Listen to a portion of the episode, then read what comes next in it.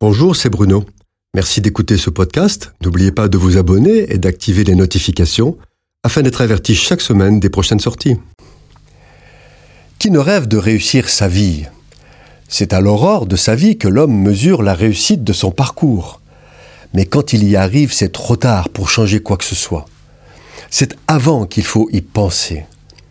La Bible nous propose 4 principes spirituels incontournables pour réussir sa vie, hériter des promesses de Dieu et recevoir ses bénédictions conformément à son alliance avec ses enfants.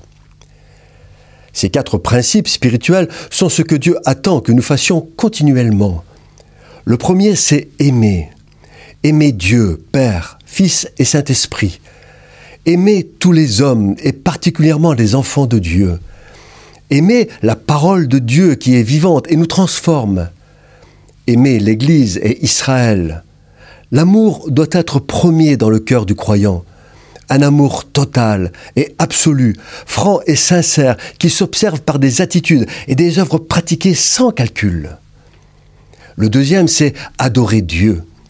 Adorer, c'est se prosterner devant la sainteté du Tout-Puissant, s'assujettir à sa parole, se soumettre dans la crainte, l'admiration et la souveraineté absolue du Maître. Adorer, c'est contempler le Dieu de gloire, entrer dans le lieu très saint. Le vrai adorateur, Dieu le relève et l'élève à une place que par ses propres forces, il ne pourrait avoir. Le troisième, réussir sa vie, c'est louer Dieu. Louer, c'est proclamer à haute voix la magnificence, la gloire, la toute-puissance de Dieu. Louer Dieu, c'est le reconnaître comme maître et seigneur et se positionner en disciple. La louange est un signe public d'appartenance que l'on proclame à la face du monde. Elle est le témoignage d'un engagement corps et âme de l'enfant de Dieu dans une vie de foi totale.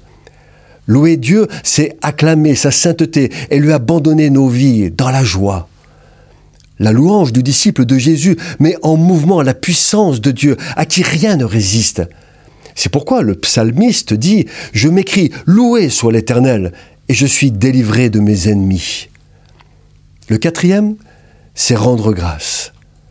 Rendre grâce, c'est remercier Dieu pour ce qu'il fait de nos vies et dans nos vies. Rendre grâce est un état d'esprit, une reconnaissance à tout moment pour tout. Elle est permanente.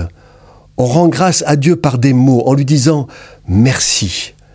Par contre, si les mots qui expriment le remerciement sont essentiels, ils ne sont pas suffisants. L'action de grâce est avant tout un sacrifice qui engage et qui coûte.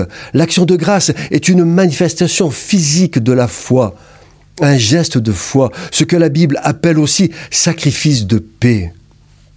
Ainsi vécue, l'action de grâce déclenche les bénédictions de Dieu, les solutions aux difficultés, les victoires dans les combats de la vie et l'autorité sur le monde et les dominations.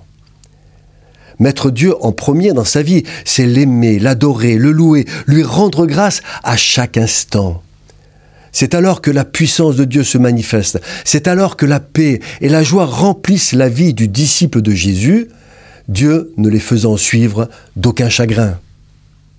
Cette chronique a été produite par Bruno Oldani et Jacques Cudeville.